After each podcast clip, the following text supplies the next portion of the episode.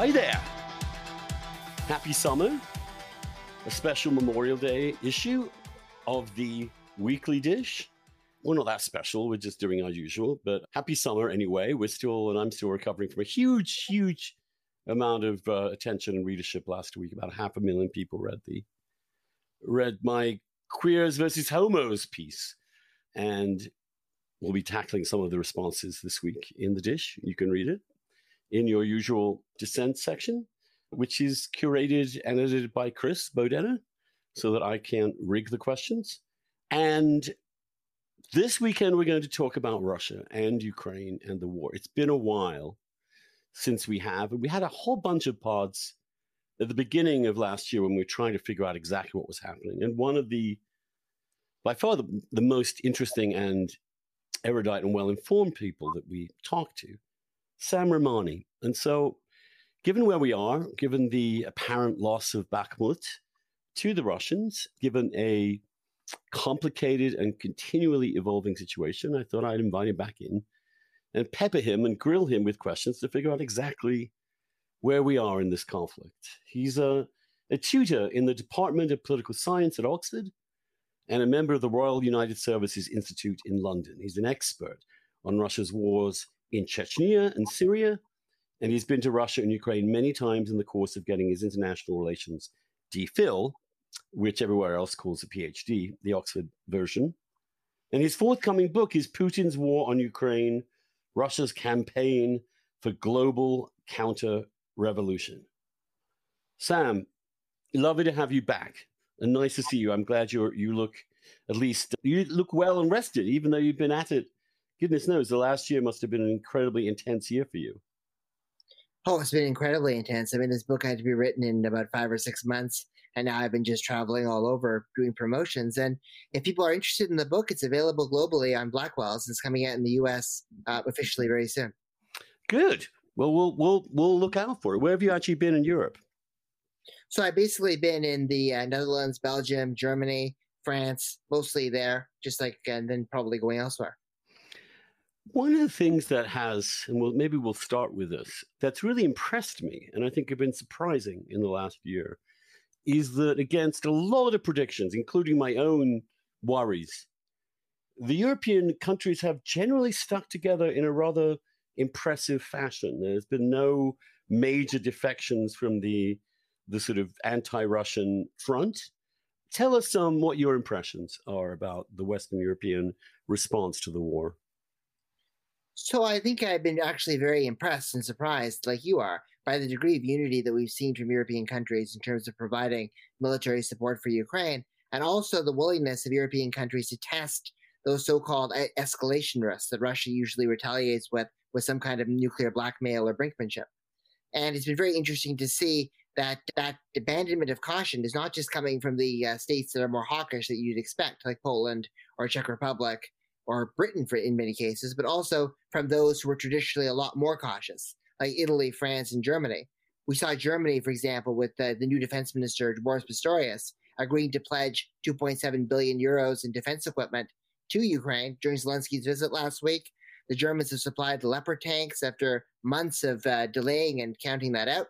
The French appear to be offering security guarantees to Ukraine of some sort and are also supplying Uh, potentially long-range missiles, if you look at Emmanuel Macron's latest interview, and even Italy, which is a traditionally such a friendly relationship with Russia, and at one point wanted Russia to return to the G eight back when Trump was president. Now they're supplying lethal arms to Ukraine in large quantities.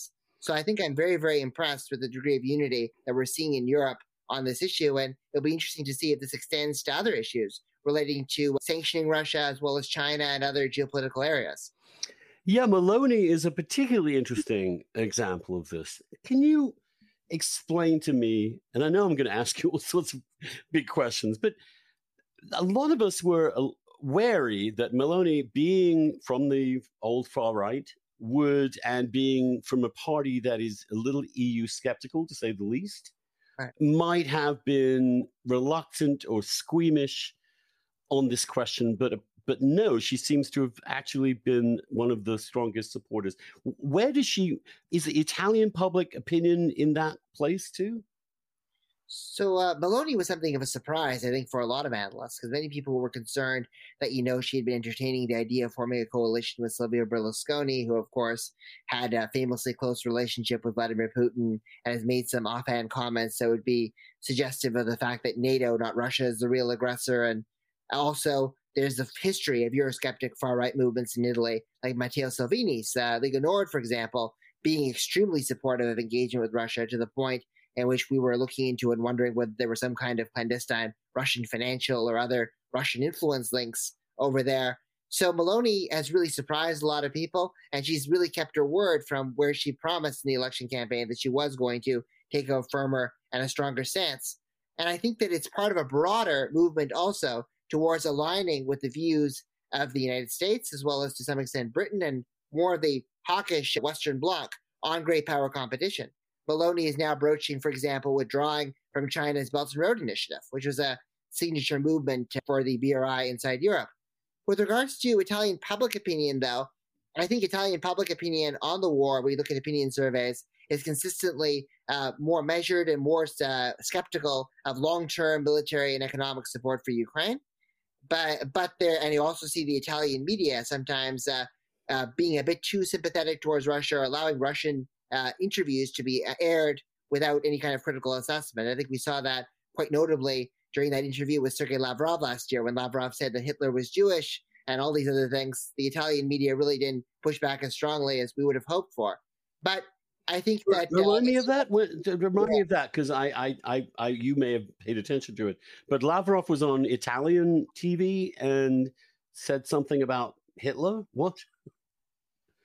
Yeah, well, I mean, the thing was that uh, Lavrov was on Italian media uh, last I year, see.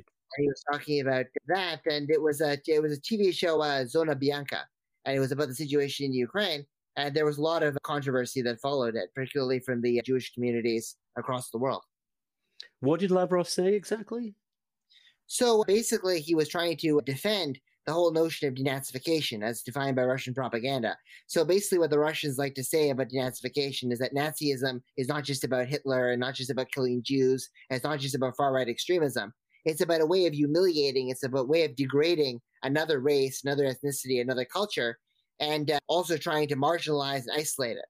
So they try to compare effectively what they see as the West's efforts to isolate Russia or Ukraine's alleged discriminations against ethnic Russians inside the country as a form of Russophobia that's equivalent to Nazism. So wow. It's point basically that Nazism is not just about, about killing Jews, and they can take forms. There can even be Jewish Nazis. And like Hitler also had Jewish heritage, which of course was is a debunked conspiracy theory that enraged people, including in Israel. I would, I would, I would hope and expect so.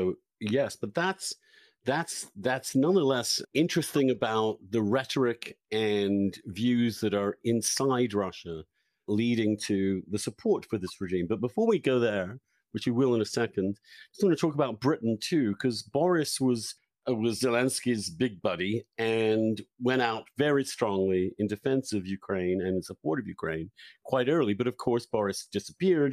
Then we had the instant uh, implosion of Liz Truss. But then Rishi Sunak, whom one thinks of not really in the Boris mode, in more of a sort of international banker type, also seems to have taken a particularly strident position vis-a-vis Ukraine and Zelensky. Yeah, well, I think Rishi Sunak is really following along with the consistent British policy, which has been to be one step ahead of the United States with regards to the provision of the most uh, sophisticated lethal arms, and then hoping to exert influence on the world stage by pushing other European countries and the U S along to its path, right? So we saw that with the N L O S, the anti-tank missiles that were sent at the beginning of the war. We've seen that with Challenger tanks, and now we're seeing that with the rhetoric around fighter jets, where Britain offered the training for the Ukrainian pilots, uh, even though, of course, they can't give those F sixteens that Ukraine wants themselves. They were giving the green light towards tra- a training program, and then look what happens.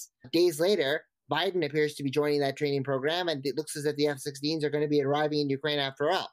So it's a pretty consistent policy from Johnson even to Truss and to Sunak, basically trying to be uh, using this as a way of kind of showing Britain's independent influence on the world stage and being one step ahead of the Western allies in assisting Ukraine.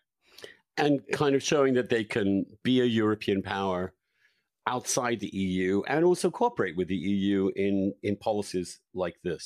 Uh, it's been quite striking to me how that's been a sort of post-Brexit Britain aggressive role in on the world stage, not like retiring, but actually trying to spearhead. And when you saw Rishi Sunak and Zelensky meet last week, that was one hell of a bear hug. It, it, it feels sometimes that the two of them are in, the two countries even, Ukraine and the U K, are very tightly wound at this point. Yeah, definitely. Yeah. It seems as if there's a very, very tight relationship between the two.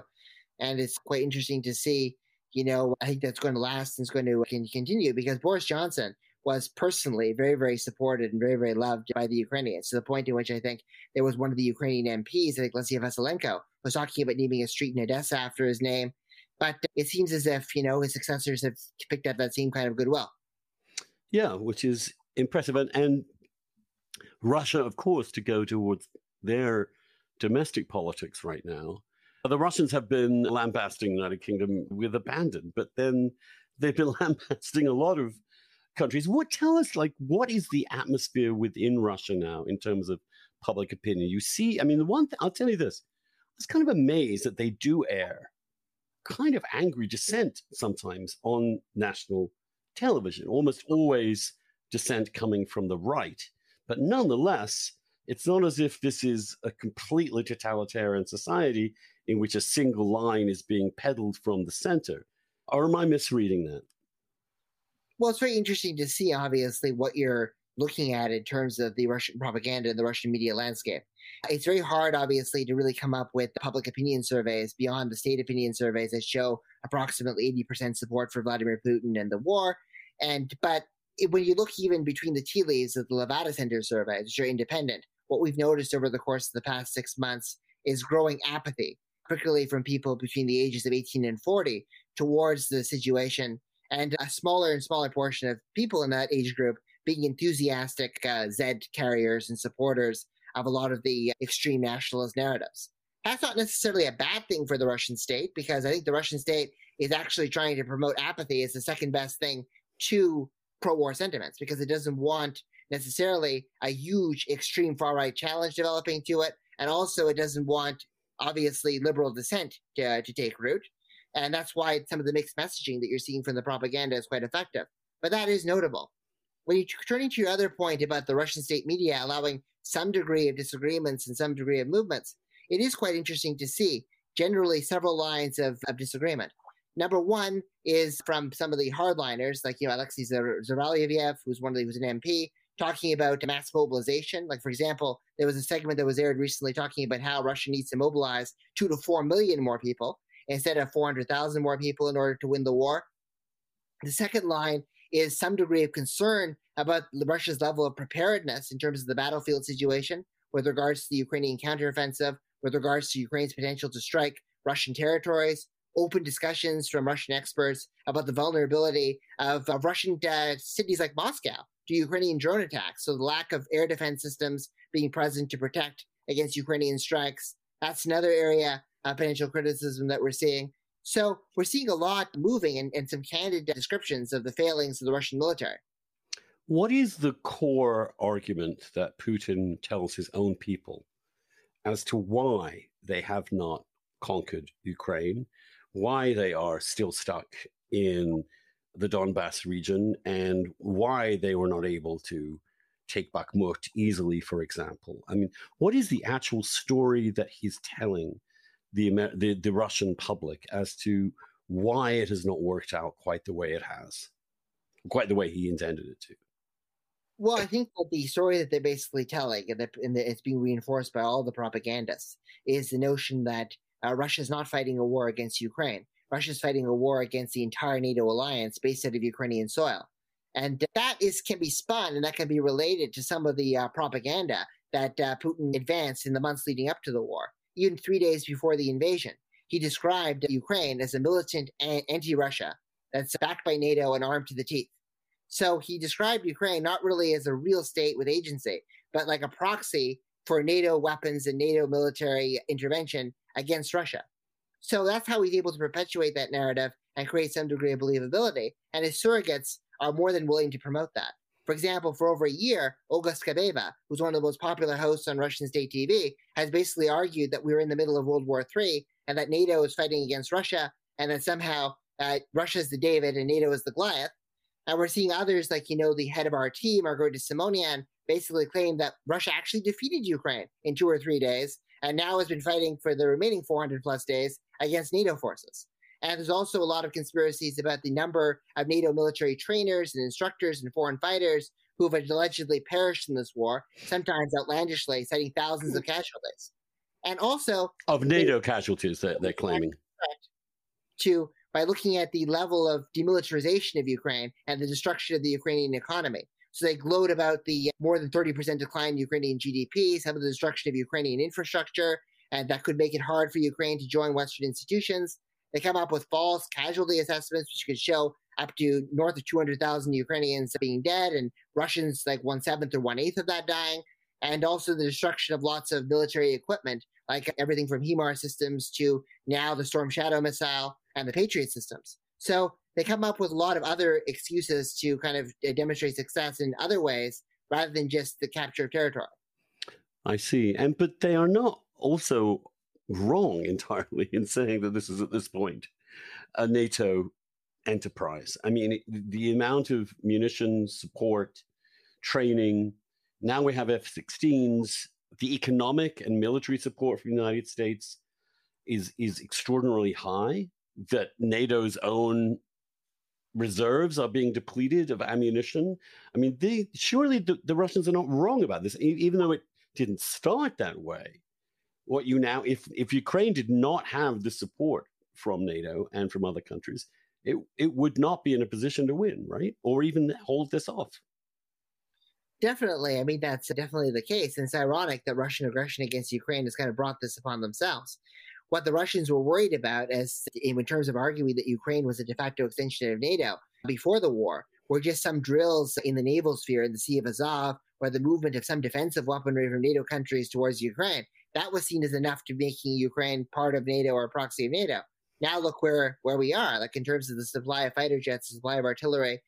Yeah, I think that there is a, a point to that, that Russian aggression has really brought Ukraine informally and effectively as a member of NATO. And it was interesting to see Alexei Reznikov, the Ukrainian defense minister, actually say that outright in a recent interview. He said that Ukraine is de facto part of NATO. Well, they have to coordinate. They have to they have to be in touch with every country in NATO. They are they are obviously sharing some war plans with big NATO.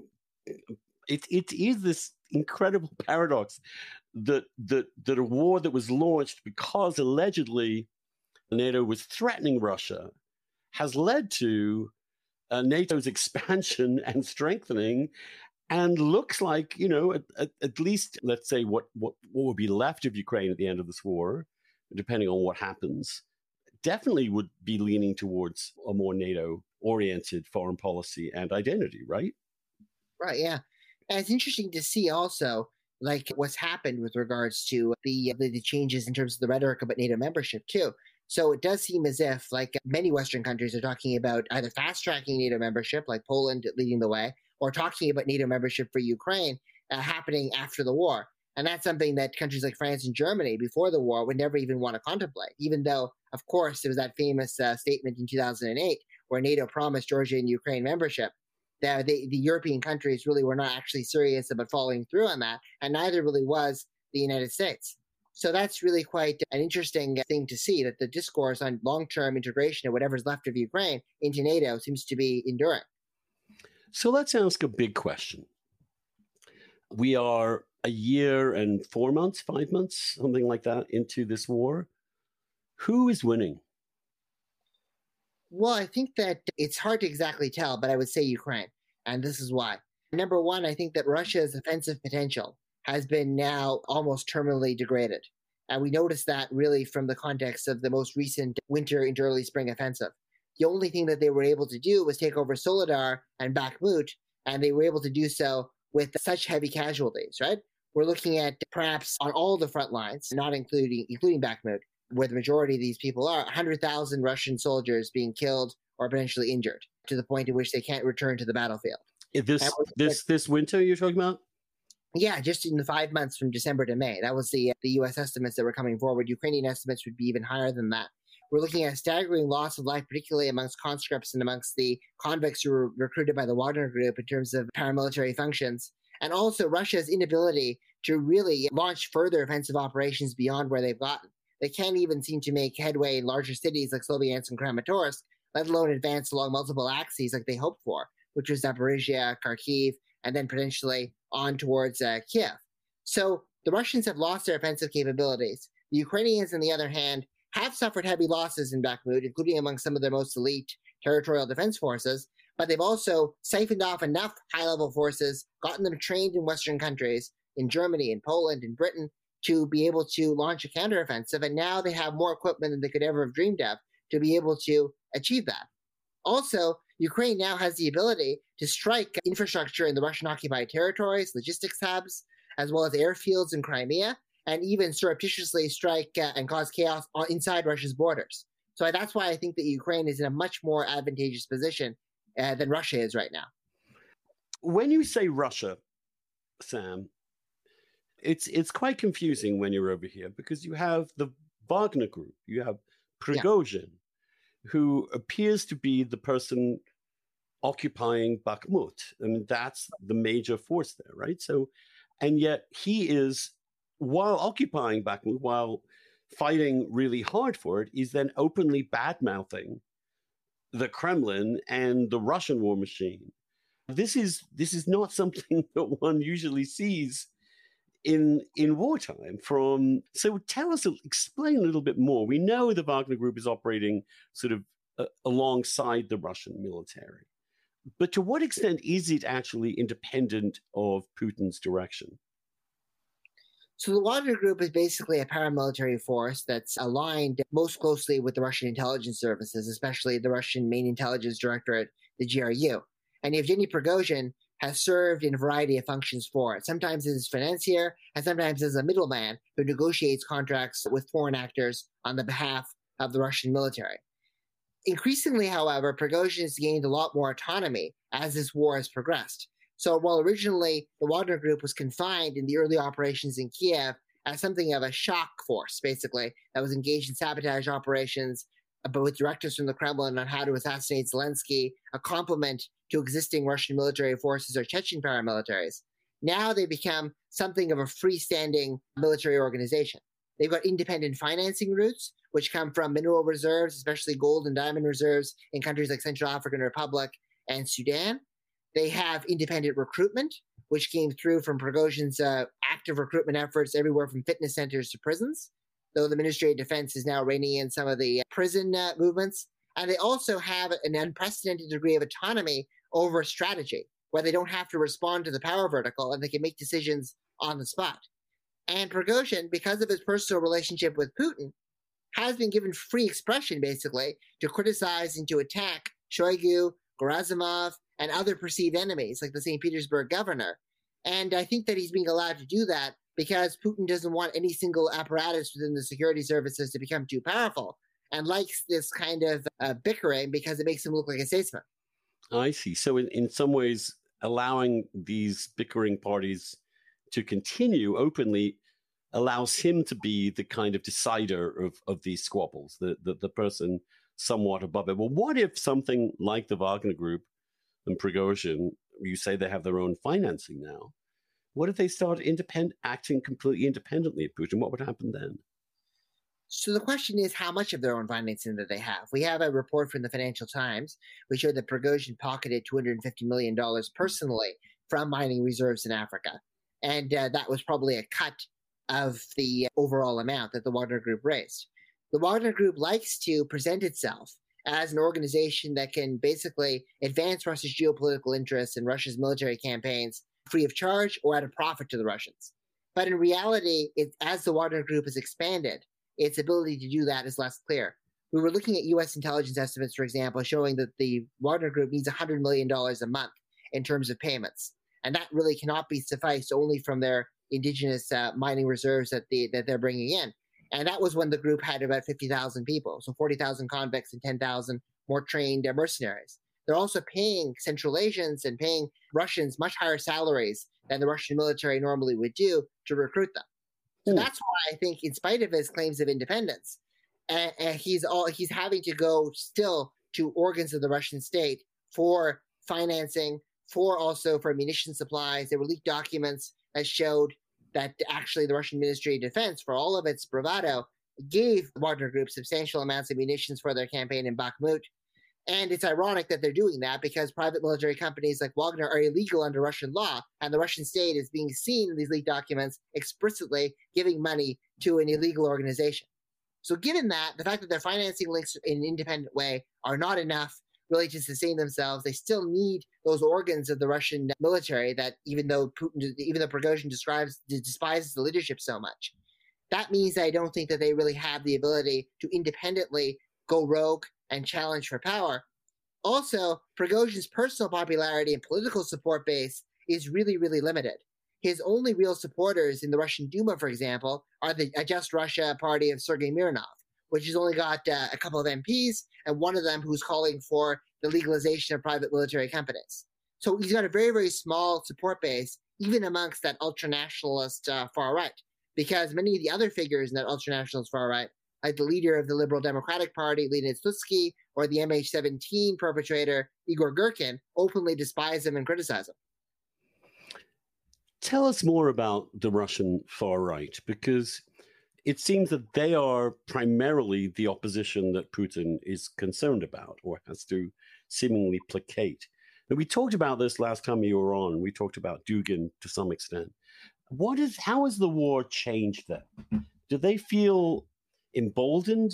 Do they feel that Russia really has now entered a kind of existential conflict with the West in ways that they have predicted? Where are they now, and, and where is and what is their influence on Russian public opinion doing? Well, one of the most extraordinary things about this war is that the nature of opposition towards Putin, or the biggest threat to Putin, has transformed from the liberals, like Alexei Navalny or Vladimir Kara-Murza, or those people who were fighting against electoral fraud in Bolotnaya Square in twenty twelve. And they moved towards these sort of far-right, extreme, even one might call fascist Eurasianist uh, nationalists. And uh, many of their ideas are being vindicated by this war. For example, Alexander Dugin wanted Russia to have gone all the way for Tbilisi in two thousand eight, or all the way to Kiev in two thousand fourteen, or at the very least annexed what they call Novorossiya. So Crimea, Donetsk, Luhansk, Zaporizhia, Kherson, Mykolaiv, Odessa, those uh, six regions of Ukraine, and uh, seven regions of Ukraine. But it, it, they, the Russians never did that. The Russians were much more engaged in limited-risk military operations. They annexed Crimea. They didn't even send regular forces, at least officially, to the Donbass. They only sent Uh, Uh, little green men and, and proxies with some informal and clandestine Russian military movements there. But now these far-right nationalists have gained a hearing and have gained a lot more respect because they are really uh, presenting this existential narrative, this existential threat coming from NATO and coming from the West that Putin is talking about. They're aligned with other groups like the Russian Orthodox Church, which are essential for Putin's coalition and Putin's long-term legitimacy. And they are basically the only space that's allowed to express uh, dissent about how the war is being fought. They want the war to be fought more brutally and more aggressively, rather than trying to end the war and to combat it. And so, so what they've actually said is that you should have gone further in twenty fourteen. You shouldn't have been such a wuss. It sounds like the neocons criticizing George H W Bush for stopping at Kuwait, coming yeah. back ten years later and say, see, we were right. You should have gone all the way to Baghdad. You should have gone all the way to Kiev. But their hands are being strengthened. In other words, you're seeing, and again, I'm I'm I'm I'm just trying to figure out where the public is in Russia too, and where the where the winds are are drifting. But it seems like in many wars, the the nationalist ultra-right is is strengthened by these kind of binary existential conflicts in, in which NATO seems to be now fully involved. I mean, if you if you had a hard time saying NATO was in conflict with Russia directly before now, it's pretty pretty self-evident that that is what is actually now happening. Well, exactly. Yeah, I mean, like, these people who did want uh, a much bigger escalation now obviously uh, have a hearing and are now at the mainstreams of policymaking, and two of their representatives are now Putin's most uh, influential security advisors, uh, Nikolai Patrushev and Alexander Bortnikov, And Dmitry Medvedev has also transformed from being something of an advocate of rapprochement with the West, at least officially, into being one of those most hardline voices, which just shows how becoming a hardliner, even instrumentally, is one of the best ways to advance uh, your political agenda inside Putin's system. And it's also important to keep in mind that these forces actually predate the two thousand eight war in Georgia, the twenty fourteen in- intervention in Ukraine. They've existed basically ever since the collapse of the Soviet Union. So these are the same figures who, in August of nineteen ninety-one, were championing for the hardline communist coup against Mikhail Gorbachev. They're the same people who, in nineteen ninety-three, during the constitutional crisis in Russia, were backing Vladimir Zhirinovsky, the far-right L D P R leader, and his uh, efforts to destabilize the country. And they're the same people who, throughout the nineteen nineties and early two thousands, urged Russia to decouple themselves from the West, to uh, everything from going to the gold standard to immunizing and protecting uh, Russian companies from potential Western sanctions and restricting uh, Western investment through capital controls. So people like economist Sergei Glazyev, who was very close to Putin, were advancing these sorts of ideas, and also really reorienting Russian foreign policy towards the collective non-West, towards China, towards India, towards Africa, towards Latin America, and away from Europe and the United States. So now with this war and with the NATO's escalation of support for Ukraine, the, those groups have appear, apparently vindicated, seeing that eventually the West was going to turn against Russia, and we should have uh, implemented our policies and recommendations earlier so we could have been more prepared. How much of public opinion sympathizes with that position? It, you could, I can see why they can claim vindication, but surely at some point it, it seems as if Russia is actually failing in Ukraine to do what it attempted to do.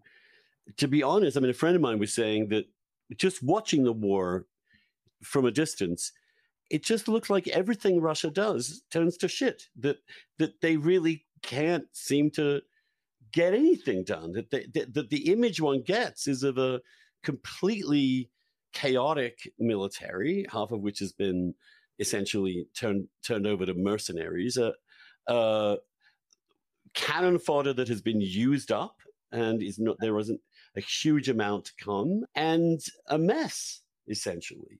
I, I don't I when I guess Bakhmut is a victory, and I'm sure they're hyping the victory, but it's a victory at a huge cost as well. At some point, isn't someone saying this is all a massive expense, a massive error, and at some point we've got to acknowledge that? Yeah, I think absolutely. I think that the support for these hardline groups at the public level, even if they have a disproportionate voice in the media and Telegram and the elite level, is actually quite small. So Yevgeny Prigozhin has been trying to earn popularity by trying to present himself, for example, as some kind of a people's oligarch, right? Basically criticizing the sons of other oligarchs for not going onto the front lines, whereas he's on the front lines all the time, attacking uh, those uh, people who have decided to stay in the West, uh, living in France, living in Italy, living in Dubai increasingly, and uh, shielding themselves uh, from the impact of the war. And nobody's immune to that. I mean, even Sergei Shoigu's son-in-law, who has been involved in Dubai, has been criticized by Prigozhin as being some sort of a traitor. But notwithstanding those kind of populist narratives, I don't think that they really actually are able to gain much cogency and much support from the population for a variety of reasons. Number one, as you state, this war in Ukraine has just gone so badly for the Russians that they can't really even cover it up anymore. The casualties have become too large to be able to conceal through bribery like they did in twenty fourteen, or they did after, for example, the Wagner Group mercenaries were killed in Syria. They kind of deflected with disinformation. Also, we're seeing the measures that they're advocating to escalate this war, like mobilization, prove to be extremely polarizing, extremely controversial, and also extremely divisive amongst Russia and its regions. So we saw protests in the, against the mobilization, not just in Moscow and Saint Petersburg, but even in areas where Russia thought itself to have an iron grip, like Chechnya under Ramzan Kadyrov was having protests for the first time in Grozny against mobilization. And mobilization was so unpopular that now they switched towards a lot more clandestine and stealthy means of getting new soldiers. They switched towards an electronic draft register, for example, instead of actually drafting people officially. They're trying to present uh, conscripts as volunteers. They're going at the defense ministry into the prisons even more and trying to recruit more people. So that just shows that the hardliners' agenda even though it's appealing to a certain elite nationalist bloc, does not really have much popular support, and there is a substantial amount of popular war fatigue inside Russia. The question is, will that war fatigue translate into some kind of discontent when Russia holds elections in twenty twenty-four? And more importantly, will it cause the Russian elites to consider peaceful negotiations?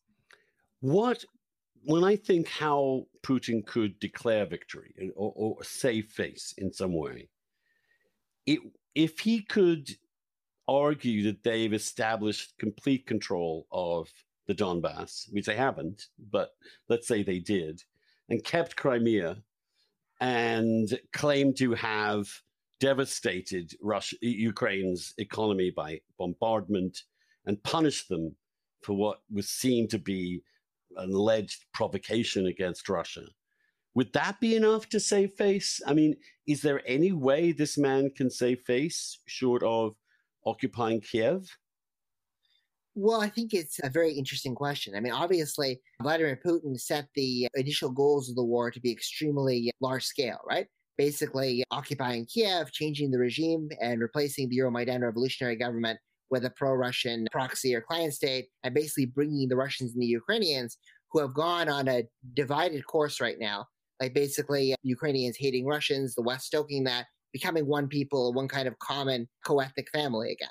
That was really what he said defined in terms of victory. And it's going to be very, very hard for him, obviously, to achieve that. So he'll have to play with the gyrations of some of his initial rhetoric and use his propagandists to his advantage. So he can conceivably claim, for example, that demilitarization has has been has been achieved if he can destroy enough of Ukraine's uh, economic infrastructure, and he can claim, whether falsely or correctly, the destruction of NATO, large numbers of NATO-class weapon systems. He can claim that denazification has been achieved in some part, but just by looking at how he may have limited the effectiveness of some of the far-right battalions, like the Azov Battalion, as a as a potential force, the capture of all those fighters in, in Mariupol, that kind of thing. And he could probably claim a victory in a broader sense, you know, if he defines the war to be the liberation of Donbass, if the Russians actually can take over Donetsk and Luhansk and Crimea, because they they can they they've already been walking back their claims to Kherson and Zaporizhia being Russian territory, saying that those administrative boundaries will be decided later. But he can claim victory, obviously, if they take over Donbass. But I don't think that they're going to be able to take over the larger cities in Donetsk, like Sloviansk and Kramatorsk, uh, very easily or at all, given the limitations of their offensive potential.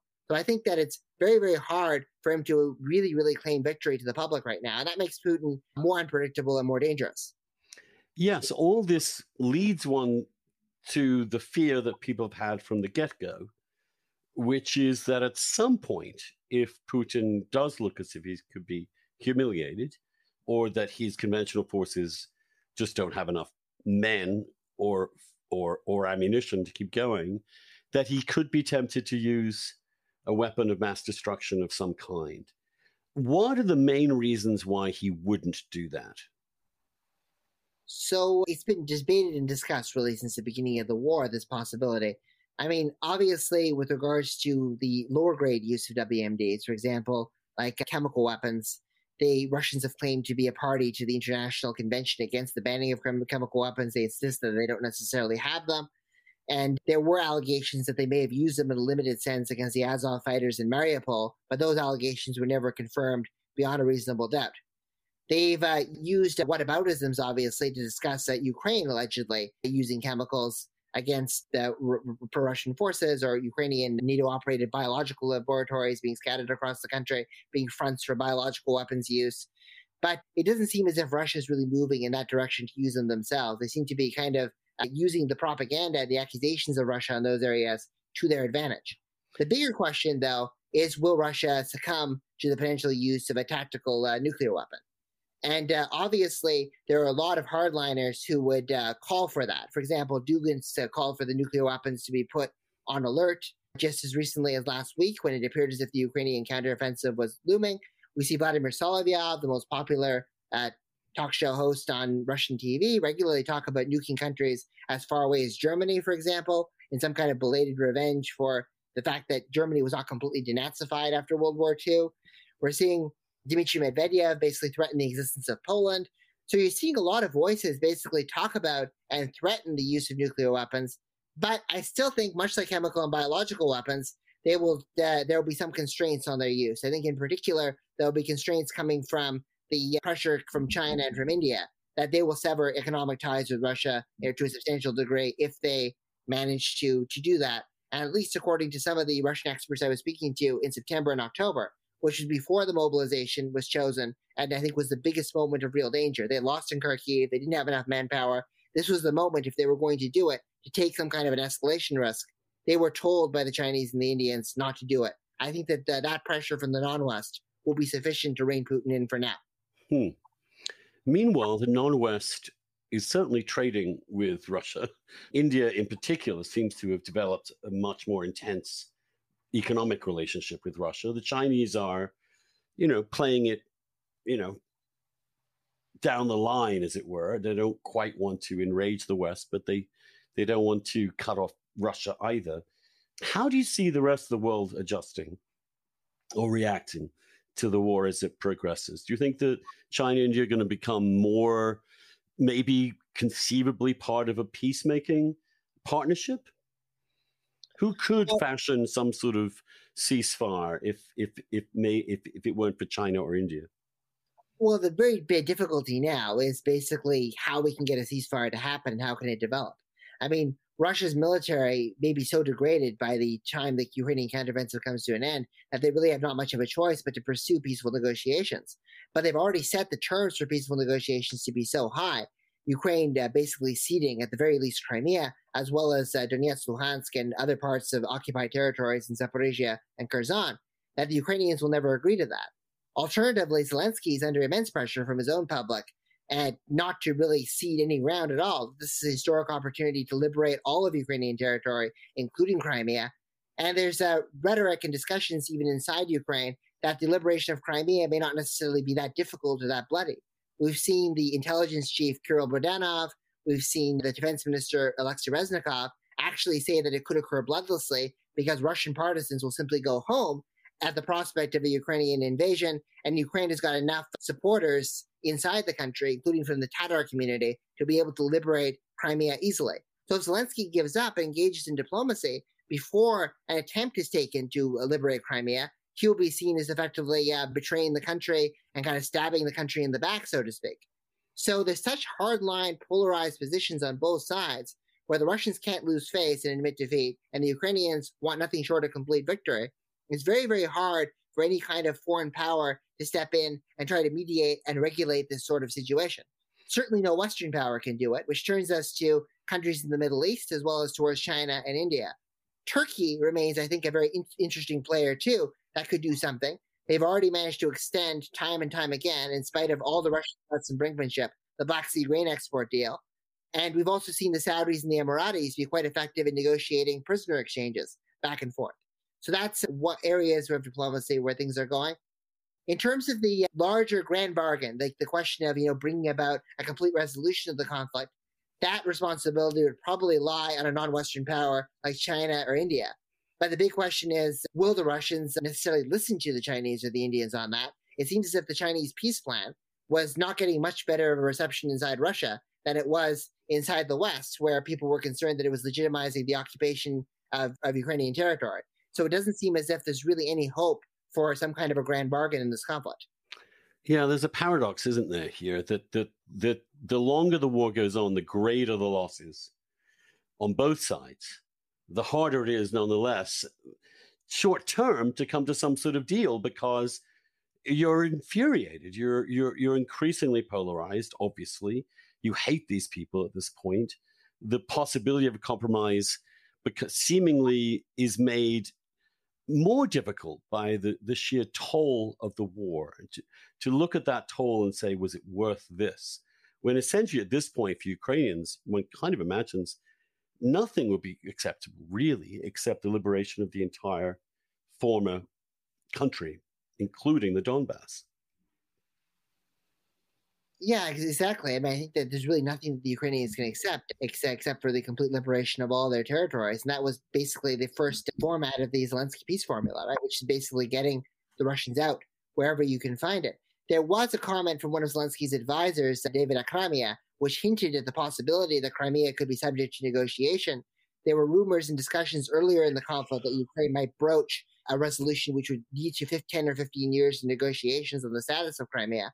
But that was in Istanbul. And that was before we saw the Russian atrocities like the Bucha massacre that's hardened Ukrainian public opinion even more in terms of determination to win this war. And it's really striking that between eighty-eight and ninety-three percent of Ukrainians in most recent opinion surveys would continue fighting even if Russia used a nuclear weapon. Yeah, that's that's getting to Britain in nineteen forty territory, isn't it? It's getting to the point where they will fight on the beaches and in the fields to the last degree. And one can understand entirely why they would feel that way. But it does make Zelensky's ability to land the plane extremely challenging. Tell us what you think the prospects for this offensive are, and and and what... Hi there. This is not the end of this podcast. In fact, we're only just getting going. If you're a paid subscriber and are hearing this, it means you haven't yet signed up for the full new package to get our podcast in full. No extra charge. Just go to andrewsullivan.substack.com forward slash listen, L I S T E N, and make sure your podcast is up to date with the Dishcast. You'll be able to add it to your Dishcast feed and never have this hear this message again and go back to exactly what you've been doing for the last two years.